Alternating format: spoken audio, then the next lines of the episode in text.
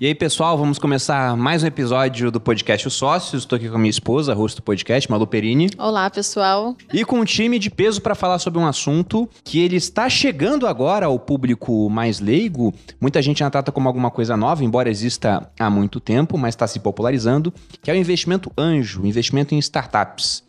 Estou aqui com a Aline Lefol, fundadora e CEO da Lilu, uma startup do ramo de serviços pet. Olá, boa tarde. Obrigado pela presença, Aline. E também com o João Kepler, CEO da Bossa Nova Investimentos, escritor, conferencista e investidor anjo há mais de 12 anos, com 754 investimentos em startups do Brasil e do mundo. É isso? Tudo isso e inclui mais alguma coisa. Sou seu fã.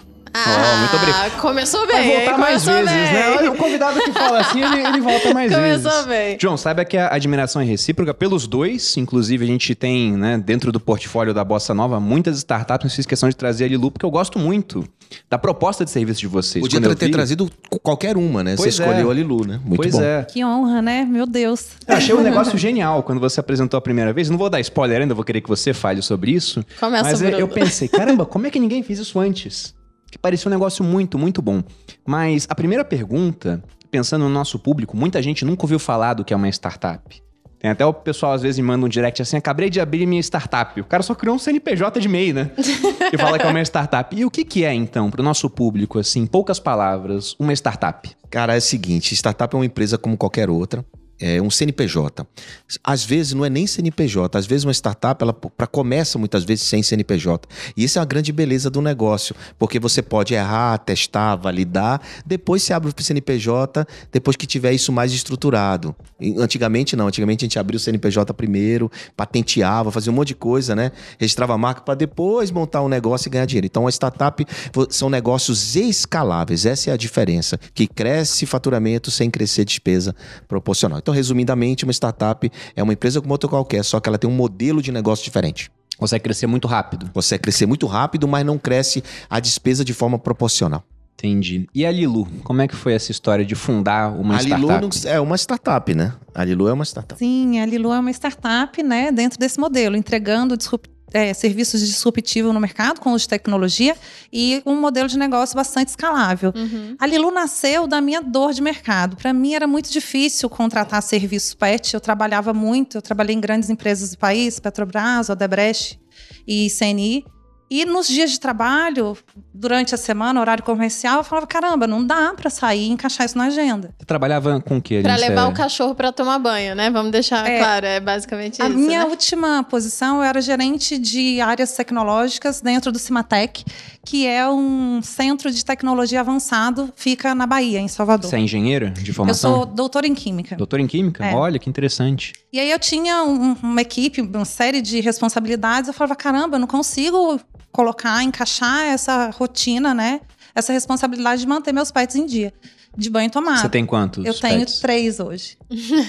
Na época eu tinha um, quando eu lancei. Aí ficou mais fácil, ela comprou mais um, adotou. Tá escalando outro, o número tá. de cachorros junto com o crescimento da, da Lilu. Nem sei se é só cachorro, Sim. se é gato, né? Não, são cães, são hum. cachorros mesmo. E aí eu ficava, caramba, não é possível. Na época, a Uber tinha entrado no país e eu falava, que bacana você não precisar mais de depender de taxista. Através do telefone, né, um motorista chega até você, você pode debitar isso no seu cartão. Por que, que não existe algo parecido na área pet? E aí eu comecei a conversar com os meus amigos, as pessoas que tinham pets, fiz uma, uma pesquisa e resolvi investir. Na época eu estava pensando em investir meu dinheiro e eu fiz a conta de padaria para abrir uma pet shopping, porque eu estava meio que frustrada mesmo. Falei, cara, não dá. É, mas dava para criar um aplicativo e dava para testar o um modelo de negócio. E dentro dessa. Isso foi em que ano? 2018. 2018. A ideia veio em 2017, eu lancei em 2018. E aí eu lancei no condomínio onde eu morava, que era Alphaville também, em Salvador. Começou a dar certo, as pessoas começaram a contratar e pedir de novo. Os poucos eventos que eu tive de imprevisto, os clientes falavam assim: não para de fazer o que você faz, porque o que você faz tem valor. E aí, depois de um burnout que eu tive estando no cargo de gerente, eu repensei a minha história e decidi me organizar financeiramente, pedir demissão do trabalho, vir a São Paulo e implantar o projeto aqui. Tá, então a Lilu, ela basicamente pega o seu. Explica direito como funciona. Ela pega o pet em casa. Na Lilu é diferente. A gente faz todo o serviço no domicílio do Ah, cliente. no domicílio. Então, ah, assim que como legal. você contrata, sei lá, um encanador, um eletricista, um prestador de serviço qualquer, você contrata pelo aplicativo. É, hoje em dia é, tem esse Isso. aplicativo que, que você chama em casa, a manicure vem Pode até falar você. o nome que é de amigo, pá, do Thales Gomes. Né? Singu. Sem a Singu. Singu. A Lilu é a Singu para os pets, né? Uhum. Então, você contrata, vai chegar um prestador de serviço na sua casa, vai poder usar ou a sua área de serviço, ou seu banheiro, ou a área externa, o que você recomendar. E aí o profissional está treinado e capacitado para fazer o atendimento a domicílio. Não, eu lembro que eu conheci a empresa de vocês fazendo o curso de investimento anjo com o João. E ele chamou algumas startups para fazerem o pitch de vendas, É no né? final do curso, né? Exato, para apresentar o projeto. E eu já tinha uma pequena experiência que eu tinha investido numa startup, no, no Biscoint.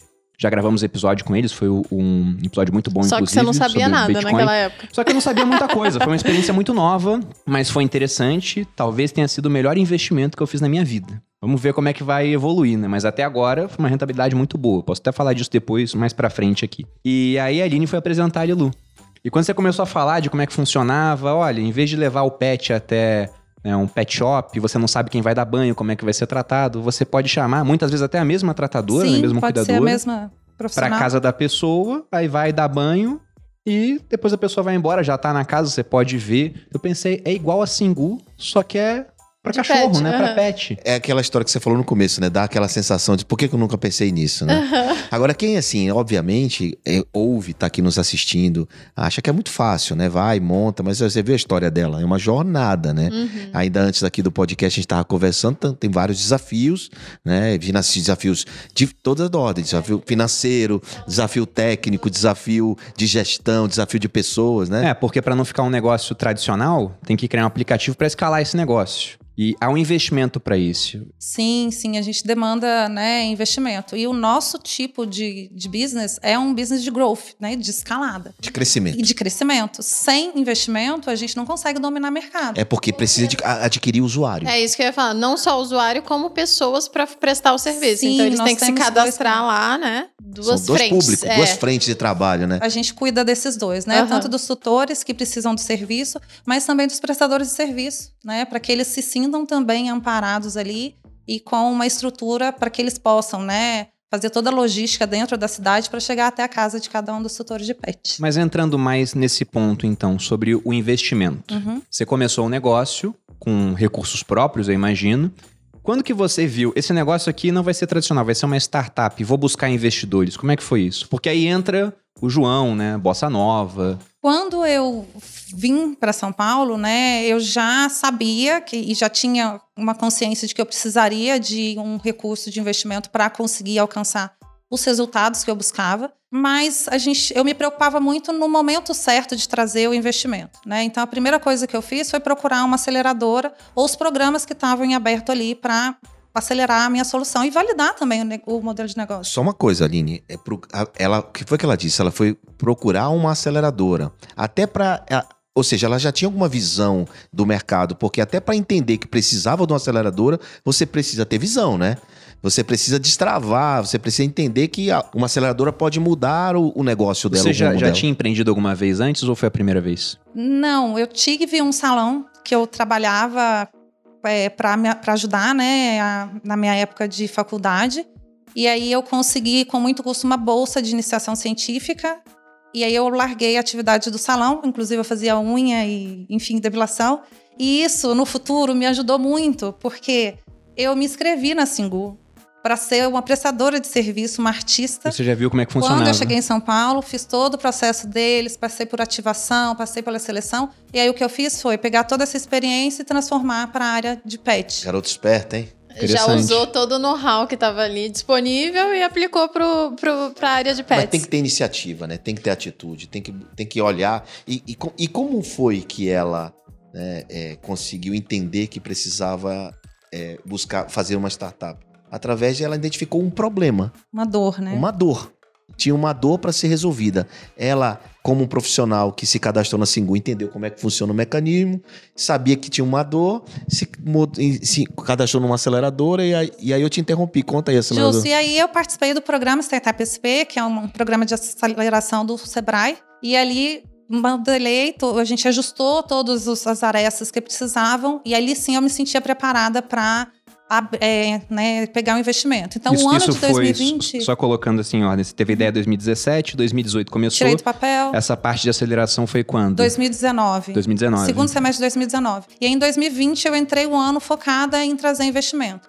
Em 2020 saiu até uma matéria no Estadão minha, eu fiz mais de 100 pitches para investidores tradicionais e não fui investida por nenhum. O pitch seria Uma tentar vender, né? Uma apresentação, para vender parte da empresa. 100 apresentações Sem e 100 apresentação. vezes você 100 tomou um não. não. Quantas Eita, pessoas porra. teriam né, continuado? Porque tomar um não assim já é ruim. 100 vezes, pô. Resiliência. E aí eu tive a grata surpresa da equipe do João é, nos contactar, né, e convidar para participar do episódio. Então, nossa, É um programa que eu tenho chamado Anjo Investidor, na Rede TV e na Jovem Pan, e ela participou. E foi lá que eu conheci a Aline e a Lilu, e terminou rolando o investimento, né? Que rolou o investimento é, inicial, digamos assim. Foi o primeiro, primeira, primeira conversa e primeiro negócio. Primeira rodada de Primeira investimento. Exato. rodada. Foi a Primeira primeira rodada. rodada. Aí foi por isso que eu levei a, a Aline no meu curso, né? E aí, só para colocar a ordem das coisas. E depois disso, depois se apresentou no programa do Primo, Startups. o Primo Startup, que é do YouTube, Ficou muito bom o episódio, né? inclusive. E aí Gostei foi bastante. que rolou mais uma rodada. E assim, os 100 pits que eu recebi não me treinaram bastante para esse momento. Então eu sou muito grata também. Não, 100 apresentações, né? Inclusive, Uhum. é, o seu pitch de vendas ficou muito, muito bom. Tanto lá no, no curso do Kepler, quanto no canal do Thiago quando saiu. Mas uma coisa interessante que eu vi nesse começo de mundo de investimento anjo, né? Contando um pouco da, da minha pouca experiência. Tá, primeiro explica isso. o que que é o investimento anjo, porque a gente falou de startups. Então foi E isso, a- o investimento anjo foi o que o, o Kepler fez. Ele entrou lá É, como um atividade anjo, que eu fiz investidor. É o primeiro, então é como é o primeiro dinheiro. Isso, É. é, Tá. o anjo, né? O que abraça e compra a ideia. Tem investidor anjo e investidor diabo, né? É, porque vocês estão sempre O cara é falando o do investidor anjo. negócio, né? Fica Foi um penteirando. investidor normal, por que anjo, entendeu? Agora eu entendi. É o primeiro que abraça a ideia, entendi agora. Mas, por exemplo, citando o nosso caso, a gente entrou como investidor anjo no Biscoint. No Biscoint, é. É uma plataforma para comprar criptomoeda. E o que eu achei muito doido é que minha experiência era com empresa de bolsa. E aí, quando eu fui falar com o Biscoint a primeira vez, eu pensei em múltiplos, né, em relações de empresa de bolsa. Eu falei, ah, quanto você tem de lucro? Eles, cara, não tem lucro. A gente dá prejuízo e se você não investir na gente em seis meses, não vai ter fecha, dinheiro, né? A gente Morre. fecha. Eu falei, é meio diferente do que eu tô acostumado. É a receita de vocês? Ele falou, a nossa receita era mínima, era muito pequena, quase não tinha usuário ainda. Eu falei, tá, então não tem lucro, a receita é baixa, daqui a pouco o negócio pode morrer. Quanto que vocês valem deles? 5 milhões. A gente tá buscando um investimento de 250 mil por 5%, então a gente vale 5 milhões. Eu falei, ué, mas como é que vale 5 milhões se não tem nada ainda? Só que tava crescendo absurdamente. E aí que eu fui estudar, fui entender essa questão de múltiplos. Como que foi ah, o preço da Lilu nessa primeira rodada, o valor da empresa, o valuation? Como é que você precificou? Como foi, como foi, qual foi o racional do valuation? Tá, o racional foi, a gente faz é, com uma projeção de cinco anos. Então, a gente, com base, né? Eu já tinha ali um ano e meio rodando, dois anos. Ela estava base- validada, né? Ela É. já tinha tido experiência, ou seja, dois, três atendentes, quatro atendentes, e esse resultadozinho pode ser projetado, entendeu? Então, eu projetei, né, com base no crescimento que eu tinha por cinco anos. E aí a gente aplica algumas metodologias que tem disponíveis no mercado, né? Fluxo de caixa descontado. Mas a mais legal é da plataforma do João, né, João? A gente Gratuita, entra hein? lá, é, Gratuita. Insere todos os dados de receita e KPIs e a própria plataforma já traz Ah, o calcula. valor. Calcula, automático e entrega de legal. graça. E eu acho engraçado hoje em dia que no programa do João é assim: o pessoal chega lá e fala, minha startup vale tanto. Onde é que você tirou esse número? Da sua plataforma. Não tem nem como O feitiço discutir. virando contra o feiticeiro, né? Que ele vai falar, vale menos. Aí tua plataforma falou que não vale menos, não. É, mas só que tem um detalhe, a plataforma é autodeclaração, né? Você diz que você, Você bota teve... os dados, Tem que ser honesto pra poder é, funcionar. porque senão Ela dá errado. Agora dado. tem um negócio legal, cara, 90% das mais de 10 mil é, valuations gerados diz que foi ok, foi bacana, deu certo o valor. E aí eu tinha o valor que deu na plataforma, foi o que eu propus a ele e ele Quanto me que propôs era um na va- época? Na época estava em 5 milhões. 5 milhões. Eu propus esse valor a ele e ele me fez a proposta de 2 milhões. E aí eu fiquei retada, fui lá pra conversar com o meu. Tá, tá no ar, isso tá, no gravado. ar, tá no ar. Você pode ver o meu semblante. Na hora que ele faz a proposta, eu falei, meu Deus, como é que eu vou fazer? Aí fui conversar com o meu conselheiro, eu tenho um board member que a gente chama, que é uma pessoa experiente de mercado, que ajuda a startup a desviar de, de, de, né, de situações que não são benéficas. E aí eu falei para ele, cara, não dá, 2 milhões não dá. Ele falou, mantém o ticket e tenta negociar no, no valuation. E aí, esse foi o meu desafio para o João, que o João não negocia. E aí, convenceu o João de que o meio do caminho era é, talvez bacana. Você queria vender quanto de participação na época? Eu estava propondo a ele 20% de participação por um milhão de reais. E aí ele me propôs 180 mil num valuation de 2. A gente chegou no um valuation de 3 com um cheque de 200 mil reais. O que, que é valuation, amor? Então, esse valuation é, é o valor da empresa. Uhum. É o 100% da empresa de equity. Os 100% é o chama de valuation. É, aí já entrou com um termo novo que é o equity. É, então. que é isso, Eu tô né? tentando descomplicar. Um... Mas, mas o que seria, em palavras bem simples para a audiência Só que pode não estar complicar, é, familiarizada? Pra não complicar. A Aline falou: olha, minha empresa vale 5 milhões. Então, se eu quero vender 20% dela, como 100% da empresa vale, Vale 5 cinco. milhões, 20% vale 1 milhão. Aí o João falou: não, 100% vale 2 milhões. Então, esses 20% tem que custar mais barato. Mas eu não, não quis, na época, dar o milhão para ela, porque é, naquele estágio que ela estava, a gente precisa crescer ainda um pouco mais de forma orgânica. Pra quem entendia assim, não dá pra impulsionar muito, porque ela, ela precisa precisava melhorar o aplicativo. Vai preci- muito no comecinho, né? É, não é, é, precisava é, ter um pouco mais de cheiro de asfalto, entendeu? Andar um pouquinho mais, aí o dinheiro vai chegar. Ela tem o potencial, mas ainda não era o momento É, não era o de- momento de tochar dinheiro, porque às vezes dinheiro muito estraga o negócio. E é um empreendedor, às vezes, pede muito dinheiro, sabe, Bruno? E, e estraga o negócio, né? Porque se atrapalha, se atropela. Fica excesso de capital, aí a pessoa de- rasga o dinheiro, né? E é tipo compreensível. isso. E, Possível, e- e imagina se é. traz um caminhão de marketing pra dentro, ela não tem como atender. E aí? É E verdade. é compreensível, porque assim, é um, é um negócio novo. A gente está trazendo um negócio novo para o mercado. Então, não tem é, receita de bolo, não tem manual. A gente vai testando no dia a dia, vendo o que funciona e, e- e ampliando, errou, volta, ajusta, segue outro caminho. Então a gente vai aos poucos. Aí, quando sim a máquina de vendas, a máquina toda da startup está bem redondinha, aí sim é hora de injetar Aí a sim, grana pesada. aí, aí entra outras séries. Exato. Aí tem outras séries de investimento. O CID, o, o Série A, o Série B, aí outras séries de investimento que vai crescendo o quê? O Valuation. valuation. Olha, a Malu tá craque agora. E, e aí eu gostaria de perguntar uma coisa, Aline. Por que, que você optou por essa trajetória de ir vendendo partes da empresa? Porque isso, para muitas pessoas, é algo inimaginável. Por que, que você não pensou, ah, vou pegar dinheiro emprestado no banco? Você colocou isso na balança, assim? Porque hoje é o caminho que muita gente segue aqui no Brasil, né? legal Vou abrir um negócio, isso. não tenho capital, não vou buscar um investidor. Mesmo que seja um negócio escalável, vou pegar dinheiro no banco. Para negócios tradicionais, eu acho que, que cabe, né? Se aplica tirar o dinheiro do banco. Mas para startups, e nesse mundo de startup, é muito mais comum o, o investimento né, de anjo. Então, como eu já estava mergulhada nisso, né? E nos programas, tentando me envolver o máximo possível, é, para mim não, não fazia sentido outro caminho, que não o investimento mesmo de anjo. Talvez. Mesmo se depois tivessem- de 100 vezes, não. Talvez, depois de 100, eu brincava com É. os meus sócios na época, né? Pessoal, ou a gente performa em 2020 e a gente traz o investidor, ou a gente fecha as portas. O desafio é esse, porque chega um momento que você também não consegue, né? Ficar muito É, tempo tem, ali. tem uma linha tênue da No- persistência com a insistência, Exato. né, Malu? Tem hora que o cara, putz, será se eu. Será se eu- Dando eu, murro em ponta É, de faca, ponta né? de faca, essas coisas todas. Agora, a sua pergunta é muito, muito pertinente. É, qual é o momento de buscar investimento e o momento de buscar se endividar, não é? Fazer dívida com banco, factory, ou seja lá com um agiota ou com qualquer coisa para Deus o tocar o livre, seu... gente, não É. façam. O, o Não agiota façam. eu acho que é em último caso, né, pessoal? Não, eu acho que nem Mas, tem- último mas caso. já aconteceu, já chegou um empreendedor que estava que tava, todo nesse, tava nesse nesse nível. O cara fez o pitch de vendas e falou: Bom, o problema hoje, né? O dinheiro vai ser destinado pra pagar Ou o agiota que quer me matar. o restante eu pretendo investir em tecnologia. Qual é a diferença, né? Por que, que é importante o investimento? Quando a- é é uma questão de mentalidade de equity. O investidor, ele, ele vai te ajudando a crescer o valuation. Então, a sua empresa começou comigo com 3, ela já fez o primo, acho que com 5, aí o próximo é 10, aí vai começar a crescer tri- triple, triple, double, double, três vezes, três vezes. Depois eu falo dessas técnicas, mas o investidor que entra com você, o que, é que ele quer? Ele quer multiplicar o valor que Ele ele quer o investiu. resultado, Ah, sim, sim. né? Pra no futuro Ele quer ter o o dinheiro. resultado. O que que quer o banco? Que você pague os juros prefixados combinado. É só isso. Ele não te ajuda em nada. Fora o smart money, né, João? Então, aí entra a história do smart money, entra a história de, do dinheiro mais a inteligência, a capacidade de pegar na mão, chorar junto, sofrer junto, comemorar junto, fazer podcast junto. né? Então, esse é o verdadeiro smart money do processo. Então, muito melhor você pegar um cara ou um investidor anjo ou alguma empresa que te ajude nesse processo. E foi isso que ela fez. Ela foi buscar 100.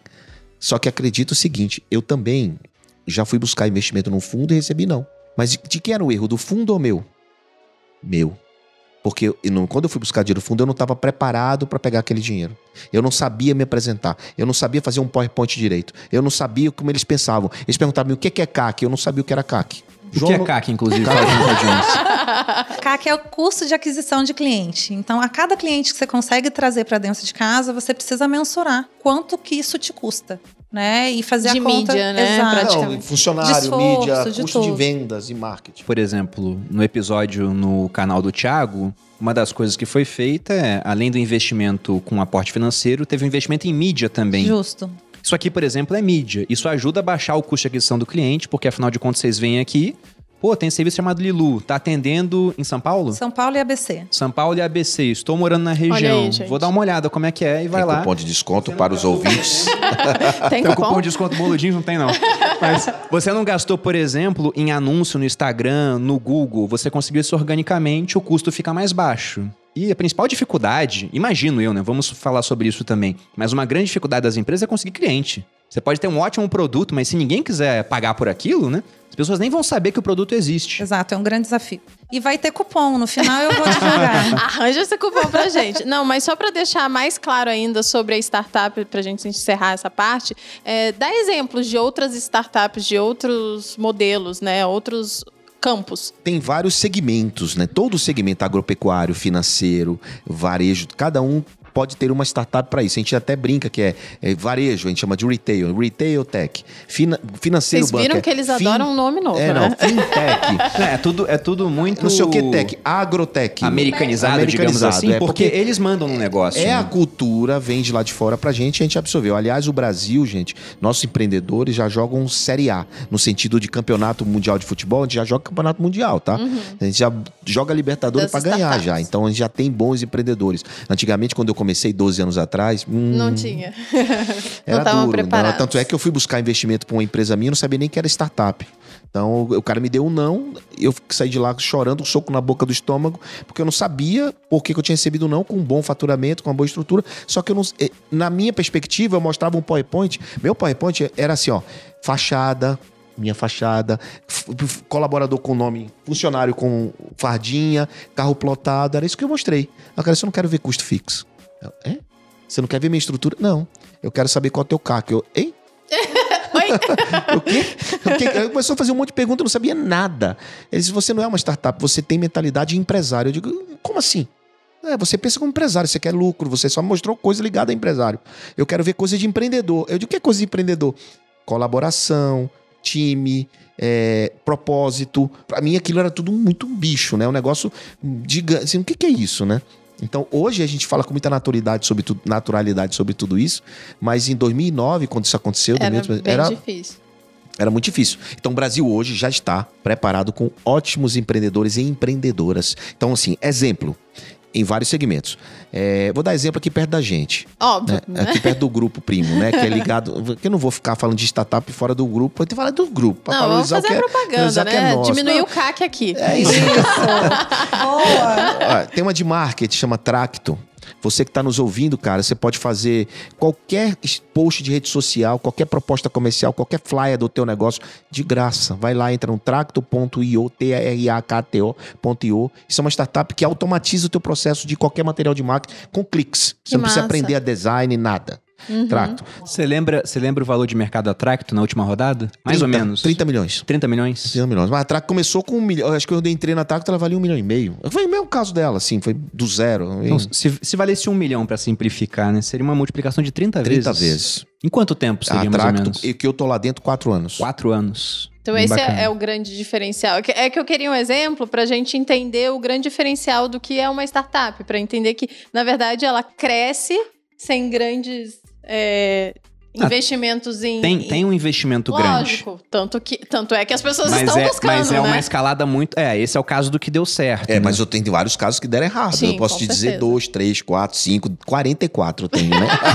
O que, que você vê de principal diferença, você também, Aline, por favor, né? Entre esse investimento em startups, que é um negócio novo para muita gente, tá começando agora, e ah, inclusive o ticket era muito alto, tá começando a baixar para que o investidor comum possa entrar nesse mundo. Mas qual é a diferença que você vê de investir em startups para investir aquele investimento tradicional em empresas da bolsa? Ambos são negócios. Renda variável. Então, você investe numa, numa ação, numa empresa estruturada lá no IPO, né, na, na bolsa. Ela está listada na B3, por exemplo. Você vai na sua corretora, no seu banco, clica lá no botão e investe. Lembra que essa empresa hoje já grande, que você está pagando 10 reais um sharezinho bem pequeno, uma ação bem pequena, ela um dia foi, foi pequenininha. Uhum. Então a jornada são mais ou menos 10 anos de uma startup. A Lilu começou agora, daqui até tem dois anos de vida, daqui a, ela tem mais oito anos para chegar no IPO, por exemplo, que é o tempo que a gente eh, chama de jornada. Que o IPO, vamos lembrar, é como se você abrisse para as pessoas investirem em É, ações. em É, a- ações. é a Initial Public Offering, né? oferta inicial de ações na bolsa. Exatamente. Só que lá no começo, ela é uma empresa startup, ela é pequenininha, ela é uma estrutura, uma estrutura quase nenhuma no começo. A Lilu já está estruturada, mas ela não tinha estrutura, né? Como ela disse como começou agora, né? Então, o que, que você pode fazer? O valuation da Lilu no começo foi 3 milhões que eu entrei. Se a Lilu abrir a oferta pública, ela vai ter um valuation de um bilhão de reais. Foi o que aconteceu na Melius. Eu investi na Melius. Então, quando ela abriu a ação da Melius, eu ganhei pra caramba. Porque eu tinha, eu tinha sido um investidor anterior da Melius, entendeu? Então, essa é a jornada de 10 anos. Você entra no começo. Agora, o que acontece no começo? Teu risco é muito maior. A Lilu, ela amanhã ela pode fechar as portas. Eu não tenho, ela não tem obrigação de me pagar nada, acredita nisso? Se a Lilu morrer, por algum motivo que não seja má fé, um abraço, toca, Beijo, toca a tua tchau. vida no, e eu perco o que eu botei. Esse é um ponto interessante, né? Vamos falar aqui de riscos e também dos benefícios, tanto para o investidor quanto para a empresa. Porque, por exemplo, para o investidor, você falou, se a Lilu viesse a, a quebrar agora, e vamos bater até, não tem madeira aqui no vidro, né? Três vezes aí. Isso não vai acontecer, mas você perderia o dinheiro. Só que também você não estaria com seu nome no contrato social da empresa. Eu não tô no meu nome de contrato social, porque ela se prejudica tecnicamente, juridicamente falando, eu, eu vou só perder o dinheiro. Então, como funciona isso, esse risco e benefício, né? O risco. Então, vamos lá. E por isso a gente faz um contrato de opção. Eu tenho uma opção que amanhã eu posso entrar no contrato social dela. Tem, um, Ah, tem, uma, sim. tem uma data no Você tem contrato, um sabe, Malu? direito de... Eu tenho o direito de adquirir parte de, de adquirir um percentual da Maior. empresa dela. Não, eu tenho direito de adquirir aquele percentual proporcional ao que nós negociamos. Tipo assim, eu entrei com quantos por cento? Vamos falar o real. né? 6,7. Eu tenho 6,7% da- do negócio dela. Eu tenho uma- um contrato de opção futura, não é isso? Justo. Que deve ter 3, 4 anos, sei lá, de, de vencimento que pode ser renovado. Porque nós temos quanto? 10 anos para. Eu tenho uma Chegar cara. lá. Eu tenho uma paciência de mais, sei lá, 8 anos com ela. Ela vai trabalhar tranquila durante 8 anos. Isso é importante falar. É um investimento de longo prazo. Longo prazo. Enquanto na bolsa você pode comprar e vender na hora que você quiser, Não tem liquidez. no investimento anjo, como Ótimo. você está comprando uma empresa que é fechada, não está sendo negociada em tela piscando toda hora, é muito mais difícil você se desfazer do investimento. Como é que eu vou pedir meu dinheiro de volta para ela? Ela já investiu, ela já investiu num colaborador, ela já investiu em um monte de coisa, né? Dependeria de um outro investidor querer comprar a tua parte. É, mas é um mercado secundário que não existe no Brasil. É. Ou seja, não é fácil disso acontecer. Não é fácil. E nem é pra ter, né? Porque, pelo que eu entendi, você também tá, tá dando a sua expertise pra ela. Você tá Isso. Ajudando de alguma É. forma. Então, ela te vendeu, ela vendeu porque foi você. Ela vendeu o sonho Ju, dela pra mim. Foi, né? Não foi Cara, foi o sonho um. dela. Uhum. Eu comprei o sonho dela, comprei a expertise dela, comprei a. Eu sabendo que ela vai fazer de tudo pra que isso dê certo. E eu vou proporcionar o máximo possível pra que isso dê certo. Investir também no jockey e não simplesmente no, no cavalo, né? Digamos É, assim. e é bom explicar o que, que é isso, né? Numa corrida de cavalo, gente, é, se investe no cavalo, ou se aposta no cavalo. Cavalo nome tal, azulão, sei lá o que, os cavalos, né? É, assim que a gente faz numa corrida de cavalo. Aqui, nesse game, a gente investe no jockey e não no cavalo. O cavalo é, o- é a Lilu, o jockey é a Aline. Porque a Aline, ela não muda. O cavalo a gente pode mudar. Pode pivotar, Pivotar, né? Que é- ajustar, é mudar o que o negócio melhorar, faz. o- o, né? Agora, a Aline, como empreendedora, é difícil mudar o, o perfil dela. Uhum. Difícil você entender gente. Então, é difícil você mudar uma pessoa arrogante. Uma Sim. pessoa, né? Uma pessoa eh, que não tem escutatória, que não ouve. Então, assim, quando a gente faz negócio num investimento anjo, a gente olha muito a pessoa. E por isso eu negociei com ela. Porque eu não negocio. Nunca, nem, se quem assiste meus programas sabe. Então com ela eu até dei uma gaitada, não foi? É, Nem? Dei uma gaitada porque ela me convenceu a aumentar o valuation que eu nunca aumento. Porque eu faço isso há muito tempo. Então Aham. eu, eu tenho a sensibilidade quanto Sim, vale, com entende? certeza. Ainda nessa questão dos riscos. Você tem um percentual médio de empresas que quebram dessas startups? Como pequena empresa, uma startup, ela entra na, no- na pesquisa do IBGE, do Sebrae, né, nos índices normais de 50% das empresas morrem nos primeiros dois anos de vida.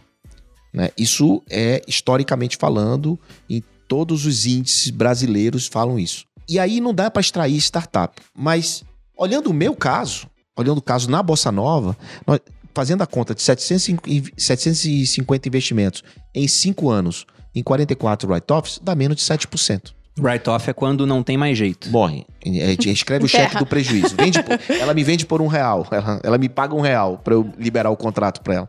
Né? Liberar o, liberá-la do contrato. Então, Não, Até na hora, por certamente exemplo, é de, de buscar um investimento novo, quando a Aline vai fazer uma nova rodada de investimento. E ela fala lá, ah, dentro dos investidores que já estão, tem a Bossa Nova.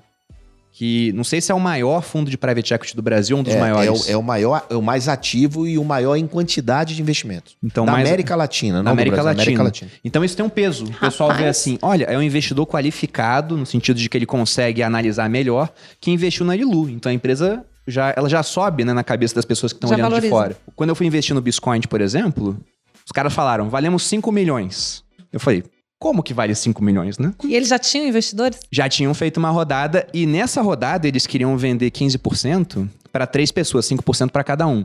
E as outras duas pessoas que queriam entrar eram donos de corretoras de criptomoedas. Então, gente que entende do negócio, né? Eu falei, ah, se esse cara quer comprar, Foi assim só que você foi, né, fui na amor? onda dele. se esse cara quer comprar, é porque ele tá vendo valor naquilo. Então não é tão absurdo assim esse valuation que eles estão falando. Ainda mais com o crescimento que eles já tinham feito, embora em muito pouco tempo, e também com o crescimento da indústria de criptomoedas. Então acabou que eu corri muito risco, porque não é adequado você investir em uma única startup. É legal você montar realmente um portfólio, um pool de startups, né? Mas acabou que eu acertei bastante naquilo. A gente falou de, de riscos, mas falando da parte benéfica agora, né? Dando os números do Biscoint. Eu entrei comprando 5% por 250 mil. Então a empresa valia 5 milhões. O Biscoint acabou de fazer uma outra rodada agora. Não vou dar muito spoiler, mas vai- ter vídeo sobre isso ainda lá pra frente. E agora o valuation do Biscoint está em 26,6 milhões. E quando eu entrei foi em maio do ano passado. Então você multiplicou por, Foi com uma rentabilidade de 432 vezes. 400, é, 432%. ou seja, quatro em vezes. um ano. Você Isso. multiplicou quatro vezes os 250. É, na verdade, Então, o teu multipliquei milhão- por, teu- por quase 5, Não, né? então Mas os a seus rentabilidade é 250 já 432%. valem um milhão. Se você quiser sair hoje, você já receberia um milhão em troca, por, pelo menos um milhão em troca dos teus 250 iniciais. Só que, eu, só que eu não quis sair pelo seguinte: vai crescer mais ainda. Até porque os investidores que entraram são pessoas que podem ajudar muito o negócio. Mas esse é o ponto bom. O ponto ruim é que a empresa poderia ter quebrado. Isso poderia acontecer, mas a questão é que se um investimento, quando dá certo, pode me dar 432% de rentabilidade ou muito mais do que isso, com um acerto eu consigo compensar uma série de erros. Que você, que você perdeu, né? Exato. Pegando até um caso. Essa é a beleza da diversificação, né? Isso. Pegando até um caso de uma empresa que fez um IPO agora. E nem toda startup, pelo menos um investidor, não vai chegar até o IPO. O cara pode Não, sair ele antes. Sai antes, ele sai antes. Mas pegando o caso da Coinbase, que é uma corretora de criptomoedas muito grande, e ela foi a primeira corretora a fazer um IPO agora. O João fez um post sobre isso, achei muito bom, inclusive. Ele listava lá as várias rodadas de investimento da Coinbase. Na primeira rodada dela, no ano de 2012, ou seja, nove anos atrás, em 2012, eles valiam 6 milhões de dólares. E no IPO, que foi agora. e o em- cheque foi de 600 mil. isso, cheque de 600 mil por 10%, eles valiam 6 milhões de dólares. E no IPO que foi agora, a Coinbase foi avaliada em 85 bilhões. Isso é uma multiplicação de mais de 14 mil vezes no investimento. Então basta acertar grande uma única vez, que você pode ter errado 13.999 vezes. É. Que vai compensar ainda. O que eu quero dizer é o seguinte: o percentual proporcional aos 600 foi sendo diluído ao longo das rodadas. Ele foi diminuindo o percentual dele. Por quê? Porque ele não acompanhou. Ele As não novas acompanhou. rodadas. A rodada ainda mais não saiu. Ele foi só diluído. Só que não perdeu os 600 mil dólares. O que eu quero te dizer é que os 600 mil dólares foi multiplicado por essa quantidade múltiplo. Porque o valuation que ele entrou era 6 e o valuation depois foi 85 bilhões. Bem, Uau. Eu, eu não espero nada menor do que isso, tá, Da Aline? Lilu. O nosso investimento. sem querer botar pressão, sem querer botar pressão, mas eu espero algo parecido com isso. A Lilu, você vai fazer o próximo, a próxima rodada quando e quanto? E a gente está planejando para o ano que vem, João, e a gente busca aí é, um cheque maior, né? Sim, mas Para esse ano já temos um milhão. No ano que vem a gente vai buscar um cheque de três. Por que que uma startup precisa estar toda hora fazendo fundraising, que é rodadas de investimento? Porque startups do modelo da Lilu, a gente precisa queimar dinheiro fazendo marketing, é, é, adquirindo usuários para crescer e dominar mercado.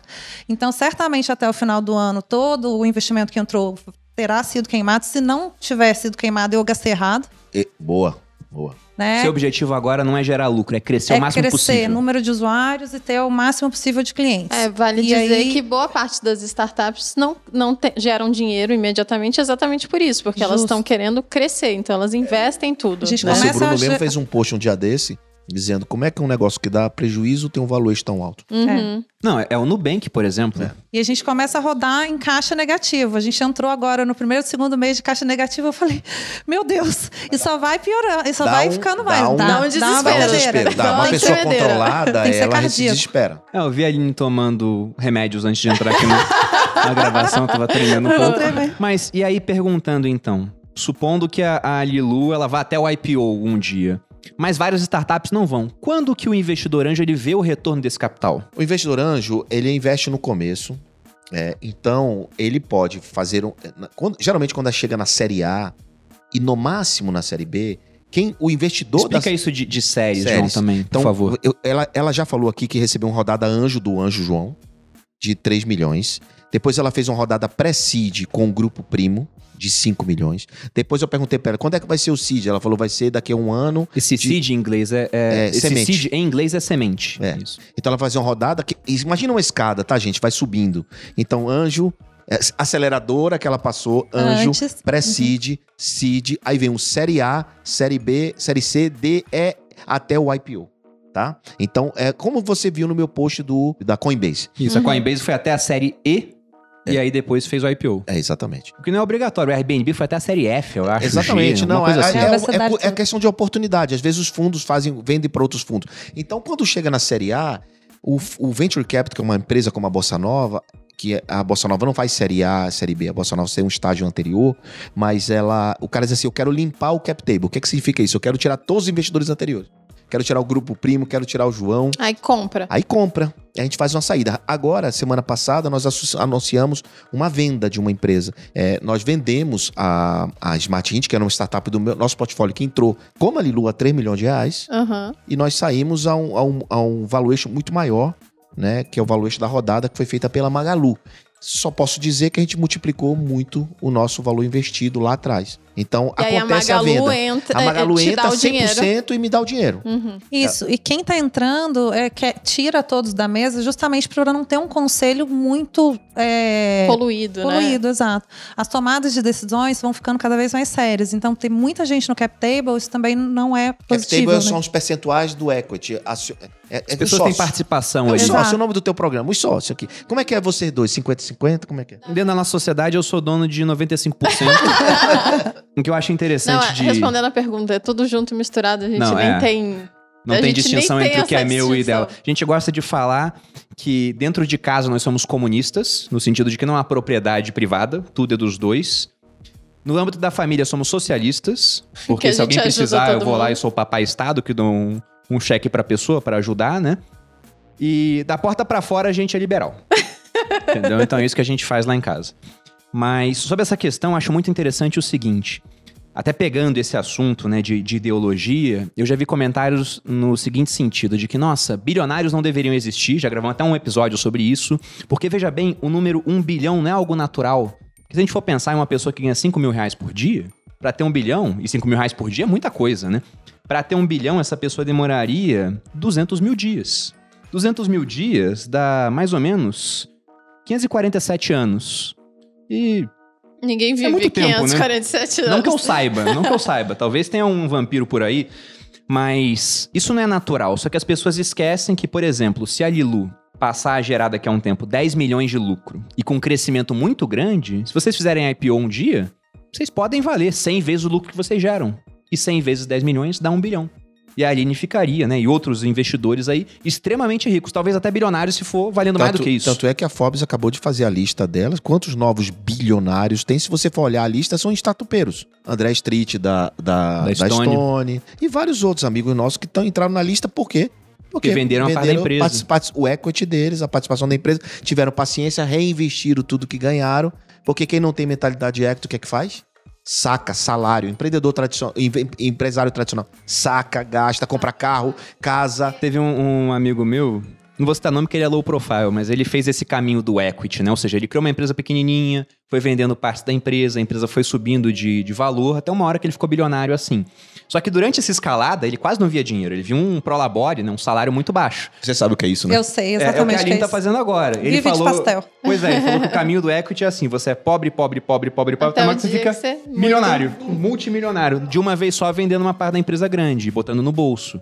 Então, esse caminho do equity é isso: é, é você focar em criar um negócio que você é relevante lá durante um tempo, mas que ele possa ser vendido depois, é um sistema altamente escalável, aquilo fica valioso e uma hora você consegue ter um patrimônio muito grande porque você vende uma parte daquilo por um preço muito alto. Essa é a ideia, inclusive, do Grupo Primo, que é uma startup. A gente pretende um dia fazer um, um IPO. Quando que isso vai acontecer? Não sabemos. sei, Então, mas foi exatamente isso que aconteceu quando você entrou no Primo, né? Foi uma Uhum. troca de equity muito interessante para todos vocês. Todo mundo ganha e vocês juntos são muito mais fortes para levar a empresa lá para frente, né? O valuation aumentou. Bom, já falamos aqui como que foi a história de vocês dois, tudo, riscos, benefícios. Mas como que isso pode ficar acessível para o investidor comum? Aquela pessoa que não tem tanto capital assim. Bom, primeiro já ficou claro para todo mundo que isso é um risco total, né? Adoro. Fazer um disclaimer aqui muito importante, né? Que você pode perder seu dinheiro. Então, cuidado, por- porque o empreendedor hoje, como ele sabe fazer pitch, pitch é uma apresentação, ele pode encantar qualquer um e tirar o dinheiro do cara num bom sentido, tá? Mas só que isso é risco. Ah, eu vou investir, tipo assim, eu Que vou... é uma promessa, né? No final das contas. É uma promessa e tem um, tem um início, meio e fim, tem um caminho. Então vocês já viram que ela, o caminho que a Lilu passou, que, que legal que a gente está tendo essa oportunidade de contar essa história, porque as pessoas tão, vão se inspirar nisso e vão entender que não é assim, ah, faz um PowerPoint e pega um milhão de reais. Não é assim. Ela sem nãos. Pra, é pra- então é bacana demais, nem eu sabia da história do 100. Foi 100, 100 mesmo? Foi 100. Eu, é, Redondinho? Ela quis fazer redondo. Ela quis chegar e falou: não, não, agora eu já cheguei Já até tem aqui ao 99, fazer uma 90. apresentação bosta aqui, só pra dar 100, aí depois eu faço uma série. É eu, seguinte. tenho, eu posso mapear, eu tenho esses dados todos, porque eu planilho Mapei, tudo. porque eu vou fazer o seguinte. Quando a eu- Ilu valer um bilhão, manda um É. e-mail pra cada um dessas pessoas. Muito obrigada. Seus merda. Perdeu o Playboy. Perdeu, Playboy. É isso. Tem também, não querendo levantar esse, esse tema, mas já levantando, a questão de ser uma mulher na mesa, né? Porque pro- dos 100 é, pits que eu fiz, todos eram homens, os investidores. E ainda há também uma certa dificuldade de em acreditar né, que nós, mulheres, é, temos né, a capacidade de gestão, de estar à frente de uma startup, de realmente entregar resultados. Então, eu acho que isso também é um ponto que acaba somando. E aí, não sei, me perdi. Era sobre, era sobre essa questão da pessoa comum conseguir investir em startup. Ah, sim, sim, sim. Ciente dos riscos. Então, ciente dos riscos, aí agora eu vou pegar o fio da meada. A Bossa Nova, ela. Eu, eu recebo, você recebe muito, muito pedido. Como é que eu faço para investir com vocês? Deixa eu investir no grupo, no, no grupo primo. Deixa eu investir no anjo. João, e você e tal. Então, e a Bossa também do mesmo jeito. Então, nós desenvolvemos um modelo na Bossa Nova, que é um modelo onde é, a gente criou um, um título de, de crédito, uma cédula de crédito bancário, que é como se fosse uma renda fixa. Né? É, é, onde, é onde a gente corrige pela inflação ou corrige pelo Selic, mais ou menos, que é similar a Selic. No caso, está 2,75 hoje, na gravação do podcast. Então a gente. O cara compra com 5 mil reais um título de 5 mil reais para 10 anos. A gente garante que em 10 anos ele vai ter o principal dele, mais a 2,75 ao ano. Então, no final. com uma taxa pré-fixada. pré-fixada. No final, ele vai ter o dinheiro dele protegido, os dois. Mas, pô, mas isso não é vantagem. Sim, qual é o grande lance aí? Quando você faz e compra esse título, esse dinheiro vai para um pote, como se fosse essa garrafa que vai para um pote. Quem cuida desse pote é a Bossa Nova. A Bossa Nova tem experiência e expertise com investimento startup. A gente tem várias saídas, eventos de liquidez voltando dinheiro. Então, toda vez que a gente vende uma startup do pote, o que é que a gente faz? Premia e bonifica a cédula de crédito bancário. Que dá para ter uma rentabilidade, a rentabilidade da Bossa anual é de 25%. Histórica. Tudo bem que o passado não garante o futuro, mas a gente tem uma média histórica de 25% ao É ano. como Ou se seja, fosse um fundo. A pessoa investiria num fundo. é, não, ela não tá investindo, ela tá emprestando dinheiro para mim. Ah, tá, entendi. Para mim não, para a Bossa. Pra a Bossa. Bossa garante, dá uma cédula de crédito para ela. É uma antecipação de recebível, vai. Fica bom para ambas as partes pelo seguinte: a Bossa ela consegue um dinheiro através de uma taxa fixa barata. Ela não conseguiria esse dinheiro pegando emprestado com o banco, por exemplo, nessa taxa. E se tudo der errado, a pessoa vai receber o que ela emprestou para a Bossa mais 2,75% ao ano. No prazo de 10 anos, É, prazo máximo. Até 10 anos, né? Porque, mas se, se no mês que vem acontecer um evento de liquidez, já premia. Isso é a parte do dando certo. É. Você começa a ter uma exposição às startups. Quando a Bossa pegou esse dinheiro, comprou uma parte de startup, você está exposto a isso.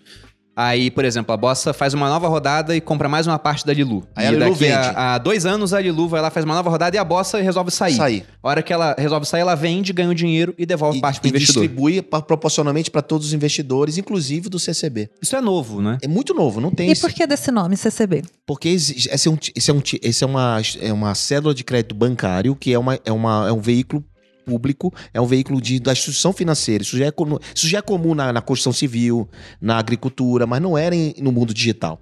E nós fizemos uma adaptação do CCB para o mundo digital, fazendo essa, esse deparo aí para dar garantia para o investidor e pro investidor, o investidor que não conhece do mundo das startups. Porque não adianta de nada você entrar nesse negócio e perder. Você tem que ter uma certa garantia. Agora, o, qual é a vantagem? A vantagem é a trilha de aprendizado. A gente está pegando, por exemplo, a gente já fez a CCB1, a CCB2, está fazendo a CCB3 agora no dia 22 de abril. A gente lança. A, a CCB2, só para você ter ideia, a gente abriu 6 milhões e 24 horas fechou. Foi incrível. Em 24 horas já não tinha mais. Não tinha mais. A primeira foi em 10 horas. Essa segunda que foi maior foi em 24 horas. Essa E terceira. já usaram em alguma startup? Já, já investimos tudo. Aí eles já têm um aplicativo que eles recebem. Aí esse cara a gente bota ele numa trilha de educação. Então tem o meeting, welcome, welcome aboard, boas-vindas, aí tem uma trilha, a gente vai dar curso, orientação. Sobre isso, qual seria o ticket mínimo para entrar e também qual seria, na sua opinião, um percentual do portfólio do investidor? Porque, por exemplo, a gente viu que tem muito risco, pode vir a zero uma startup, ela pode quebrar e a pessoa não vai perder mais do que ela investiu investindo diretamente em startup. Nesse caso, ainda tem a garantia do principal mais o 275. Só que, pegando essa parte, né? Tem o benefício quando dá certo, que pode ser monstruoso a ponto de compensar todos os erros, só que tem esse risco. Então, o que, que você acha interessante em termos de percentual para investir? Tipo, quantos por cento do portfólio? 10, Beleza. 5, Na, car- menos? na carteira de investimento, a gente precisa, eu oriento a no máximo 10% do seu capital, do seu capital disponível para investimentos. No máximo 10% daquilo que você tem. Ou seja, como é risco, você tem que tomar cuidado, né? Então você tem que ter um pouco de renda fixa, um pouco de renda variável, ações, ouro e, e Bitcoin, tudo isso daí que você ensina, que você é expert nisso, eu não sou. Então, eu só, só entendo de startups, né? Mais nada. Então, é, nesse aspecto, eu te oriento até 10%. Claro, eu sou um- uma ponta fora da curva. Né? Eu há muitos anos que eu faço 90, sei lá quantos por cento, porque é tipo all-in, né? No meu caso, eu, eu vivo isso. Eu, né? Então eu sou diferente, ninguém pode se basear pelo João. Agora, se você tem um modelo como o CCB, é muito melhor você fazer via modelo CCB até você se sentir confortável. E até ter dinheiro também. É, porque a gente. A cota, só que a gente limitou, né? A cota máxima é 40 mil reais. Não, eu digo pelo seguinte. Por exemplo, a próxima rodada da Lilu vai ser qual é o planejamento? É, para 2022 e a gente busca 3 milhões. 3 milhões. Você não quer vender 3 milhões para 10 mil pessoas diferentes. Você quer vender para algumas poucas pessoas. Então você quer pessoas que têm um cheque gordo para dar ali na sua empresa. E o smart money. Pois é, e também gente qualificada que pode ajudar a empresa a crescer, a baixar custo de aquisição, dar um know-how de como evoluir para um próximo nível. Então, pensando numa pessoa física que queira participar dessa rodada da Lilu, vamos supor que o mínimo que você fala é: ah, tudo bem, vou vender 3 milhões para três pessoas diferentes, então 1 milhão para cada um. Para o cara investir 10% do portfólio dele na Lilu, que seria uma única startup, seria 10% 1 milhão, o portfólio dele como um todo, 100%, seria 10 milhões. Então, quantas pessoas têm 10 milhões no Brasil? São muito poucas. São muito poucas, então fica mais difícil. É, no caso nosso, no caso do CCB, vai tudo para um pote. Esse pote não tem só o dinheiro deles, tem dinheiro de outros investidores qualificados também e profissionais. E até a própria Bossa Nova. Então isso aqui tá bem alimentado. Desse dinheiro a gente bota na Lilu, bota não sei aonde, bota não sei aonde. E aí são 30 startups mais ou menos em cada rodada. Aí são 30 possibilidades de dar certo, entende? De, desse dinheiro voltar. Não, não acredito Não acredito que não volte. Não acredito. Até porque nossa experiência, nós somos recordista no, no Brasil de saídas. 27 saídas. 27 vezes o dinheiro voltou pro caixa. E qual vocês acham, tanto para a Lilu como empresa, quanto para o investidor, que é a maior ameaça nesse mundo de startups hoje? Por exemplo, a gente está passando por um ciclo de aumento de juros aqui no Brasil. Vocês acham que isso pode vir impactar tanto a Lilu quanto esses investimentos de maneira geral? O mundo de startup, é, em 2016, é, ele passou por uma. um- No Brasil, passou por uma grande turbulência que foi questão política, presidencial e tal. E as startups cresceram. Recentemente, em 2020, nós tivemos a pandemia. O que aconteceu? As startups cresceram. Como que foi os números da Lilu durante a pandemia? A gente Que cresceu. ainda está acontecendo, né? ainda Sim, está durante, sim. né? A gente cresceu 450% de março do ano passado para março agora. Né? As pessoas começaram a contratar muito mais. 450% em 12 meses. Exato. Porque as Obrigado. pessoas estão mais abertas a, a consumir com o uso de tecnologia, né? Não, Tá e- e tendo a uma mudança cultural. também, né? Exato. E estão mais abertos também a receber o prestador em casa. Malu, Então, se você tivesse um pet, você tem pet? Não, ainda Só não. eu só. Esse daqui. De animal que, não solta se- pelo pela casa sou É, eu. hoje. Mas não se, não se enquadra, né, na Lilu, infelizmente. não dá pra mandar alguém É. dar banho no Bruno. É outra. Tem certeza que, que você gostaria que se enquadrasse? Não, não. Então, você contrataria um. Se você eu tivesse pet com ali no. certeza. Não, com Eu certeza. É, é muito Pra ir na minha interessante. casa, gente. Eu não tenho tempo pra nada. É que dirá eu, isso? eu vi babaquice do tipo, ah, vou abrir minha casa para um, vou abrir minha casa para um, para um estranho. Eu vi um monte de babaquice nesse sentido. É, mas é um pouco da mudança cultural também que tivemos com a Uber, né? Quando a Uber entrou, você falava, cara, vou entrar no carro de um desconhecido, o que vai ser isso? Eu lembro que quando o Né? Uber começou, eu pensei, mas já tem táxi. Olha só que loucura, né? Melhorou muito, pô. Hoje o, o- o mercado né, tá, e o cenário está muito propício para o crescimento de startup. É claro que se a economia der um, um giro de 180 graus e ficar mais estável, a tendência é que os investidores fiquem mais conservador. Então, talvez essa seria uma ameaça, só que a gente não consegue enxergar esse universo futuro, né? É, sempre vai ter dinheiro carimbado para venture capital, porque já se, é uma tese provada, né? É, tem vários investidores especializados em startup no mundo. E bilhões e bilhões de dólares. A gente viu o que aconteceu no Nubank, por exemplo. né? Então, é, nunca vai, esse dinheiro não vai sumir. Né? Pelo contrário, vai aumentar. Então, assim, a gente não está tá suscetível a crises econômicas nem políticas. Se você tivesse pego um empréstimo para iniciar a Lilu com o juro subindo, dependendo de como foi feito esse empréstimo, talvez o custo para pagar até subisse. Então, então é mais um motivo para você vir para o lado dos investidores. E pode ter muito pet shop agora endividado, que vai ter esse custo subindo, enquanto a Lilu tá voando com capital vindo de investidores. E tem muita gente disposta a investir também. Porque eu vi os comentários do vídeo, né? Como é que faz para investir junto. Não, o que eu queria perguntar é se a gente, se você, você falou que você já tem bastante prática, já tem, né, já tá aí nesse, nesse mundo há muito tempo. Se tem alguma coisa que você olha na startup que você fala, isso daqui faz diferença. eu, a coisa que eu gosto muito é quando o empreendedor me fala qual o problema que ele resolve. E se o problema eu senti na minha perspectiva, porque o foco hoje não é no cliente, no cliente, é do cliente. Uhum, Então, imagina que se o cara me fala uma coisa que eu tenho essa dor, uhum. na minha perspectiva, eu vou embarcar no negócio. O problema é que tem empreendedor que chega para dizer: ah, meu negócio vai ser incrível, vai ser um unicórnio, vai valer bilhões. Já Isso- estás vendendo a solução, né? É, velho, eu não tô, não tô pensando nisso. Isso é, É que todo consequência mágico acredita na Porque sua eu- mágica, exato, né? exato. Eu sei que existe uma jornada de 10 anos para chegar lá, então já tô tranquilo. Eu sei que não vai que ele não vai conseguir pular daqui para lá. Ele não vai conseguir, porque eu já passei por isso, né? Então, eu, para mim, o cara chega em- várias vezes no elevador, encontra comigo e diz, pô, João, minha- meu negócio é único no mundo, não tem nada igual. Aí, Assim, o cara termina, chega a hora do elevador, tchau, boa Você sorte. deve ouvir muito isso, O né? tipo, o tempo todo. Só que assim, o que acontece, ele não te, ele perdeu a oportunidade de quê? De Fazer um pitch de falar da de falar o, dor o que, ele problema resolve. ele resolve, qual problema ele resolve. Então, assim, esse é o macete. Vou vender meu sex shop pro João. Eu, eu resolvo vários problemas. né? Eu O resolvo seu, o, vários seu, o, problemas. seu, o seu serviço, se ele for digital, tiver uma base tecnológica, qualquer coisa de padaria, farmácia, posto de gasolina, sex shop, o que for, se ele tiver uma camada de serviço inteligente, que, que por exemplo, Lilu, ela tem um serviço inteligente, pra, mas o trabalho é humano.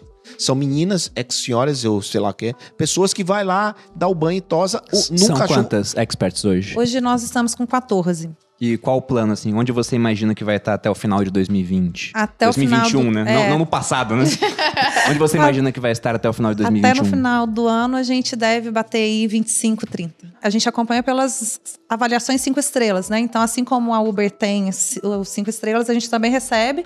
E aí, recebendo nota baixa, a gente chama, procura entender o que é, além dos clientes ocultos, que são pessoas da nossa confiança.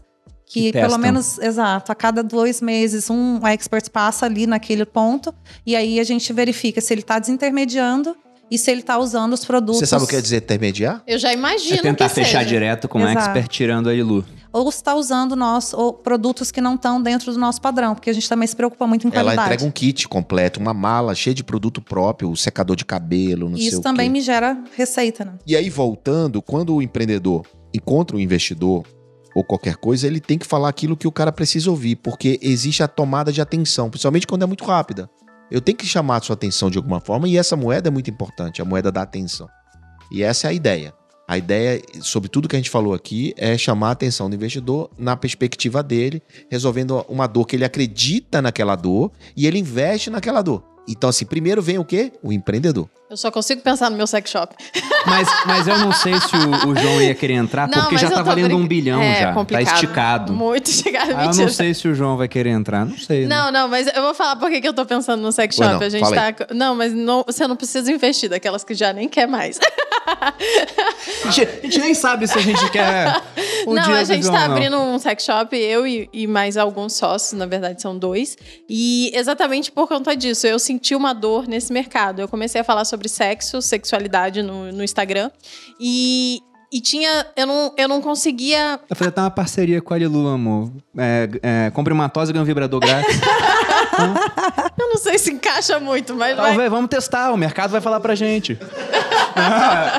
não, é, não é pro cachorro, né? Não, é, eles são mais simples, eles não precisam disso, não. E aí, uma das coisas que eu via lá no- na internet é porque existe dois públicos de pessoas, né? As pessoas que fingem que sexo não existe e as pessoas que estão com o peru de plástico na mão, praticamente, né? Falando explicitamente aqui.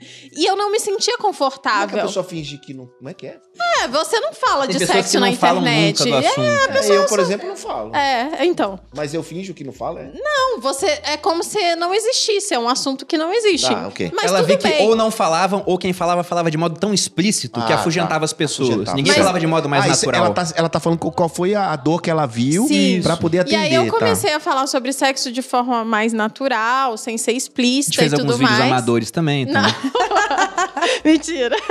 O João vai Ele acreditar. mesmo tirou onda com a mulher dele. Mas enfim, e aí teve a história do sex shop. Quando eu comecei a pesquisar sex shop, pesquisar é, materiais eróticos e tal, eu entrava e ficava com vergonha de acessar aquele site. Porque era uma coisa muito pá, explícita e tal. Cores muito chamativas. Cores muito uns uma nomes, frutaria, o é, negócio. Palácio do Prazer, sabe? Umas coisas assim. E a né? gente ficava com medo. Vai chegar isso aqui como? Como que o Imagina pessoal o da minha te do ligando. porteiro Dona Aline, Com a chegou caixa aqui vibrando. a encomenda Você- da casa do... Do prazer. sei Da luxúria. Você nunca sabe como vai chegar, como que vai sair no cartão de crédito e tudo mais. Então veio essa ideia. Obviamente, porque eu vendo muito, eu fiz uma parceria, acabei vendendo muito. A gente viu ali que o meu. Tinha a um minha, mercado. é, a minha capacidade de adquirir clientes era super alta, com valor muito baixo, porque eu tenho a mídia. E aí a gente vai lançar o sex shop, que é muito sóbrio, que tem. Não, ele Ah, tá, ele vai lançar. Tá, tá sendo feito Tá, já. tá. Tá Ah, no processo tá final. É um processo. de e-commerce, é um. Ah, É, tá. o e-commerce já tá pronto o site, já tá pronto, já tem o nome, a marca, tudo. Só que ainda não tá, porque tá tudo parado no Brasil, a gente precisa legalizar as coisas. Mas vai ser uma coisa bem sóbria e tal. Então eu resolvo um problema.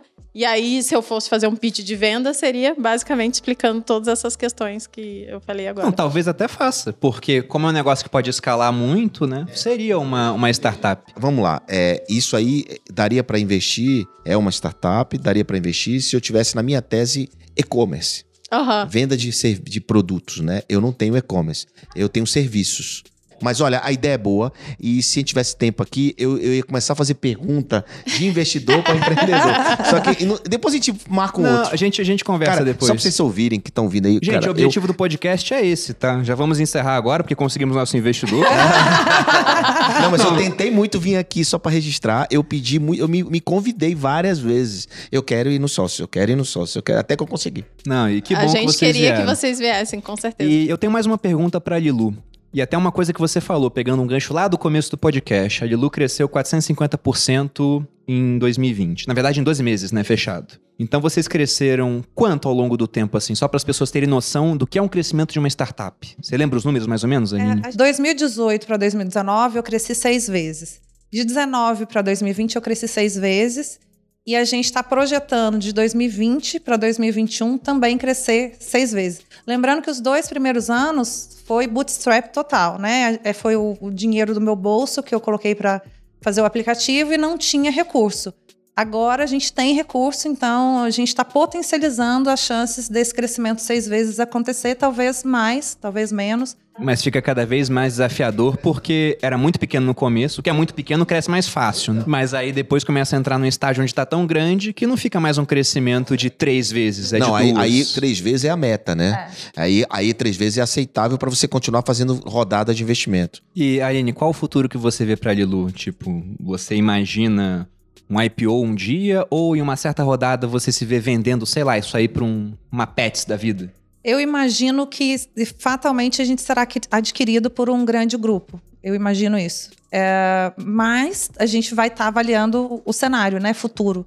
Não dá para falar agora daqui a cinco, né, seis, oito anos. Não dá nem pra e prever, vou estar né? com o João por perto para me ajudar a tomar essa decisão. Espero. Exatamente. Aí, aí entra o advisory, né? Ou seja, é a- como eu tenho experiência e eu enxergo dos dois lados, eu consigo ajudar para ela ter essa visão. Agora, todo empreendedor de startup, ele sabe que ele não vai com esse negócio para frente, para sempre. Ele não vai, pode ser apegado. Não pode ser apegado. Se você se apaixonar pelo negócio, você se lascou. Você tem que ser apaixonado pelo problema que você resolve. E você se imagina depois da Lilu abrindo uma outra startup? Gostou Sim, da experiência? Sim, sim. Eu me imagino é, Foi uma empreendendo né? novamente.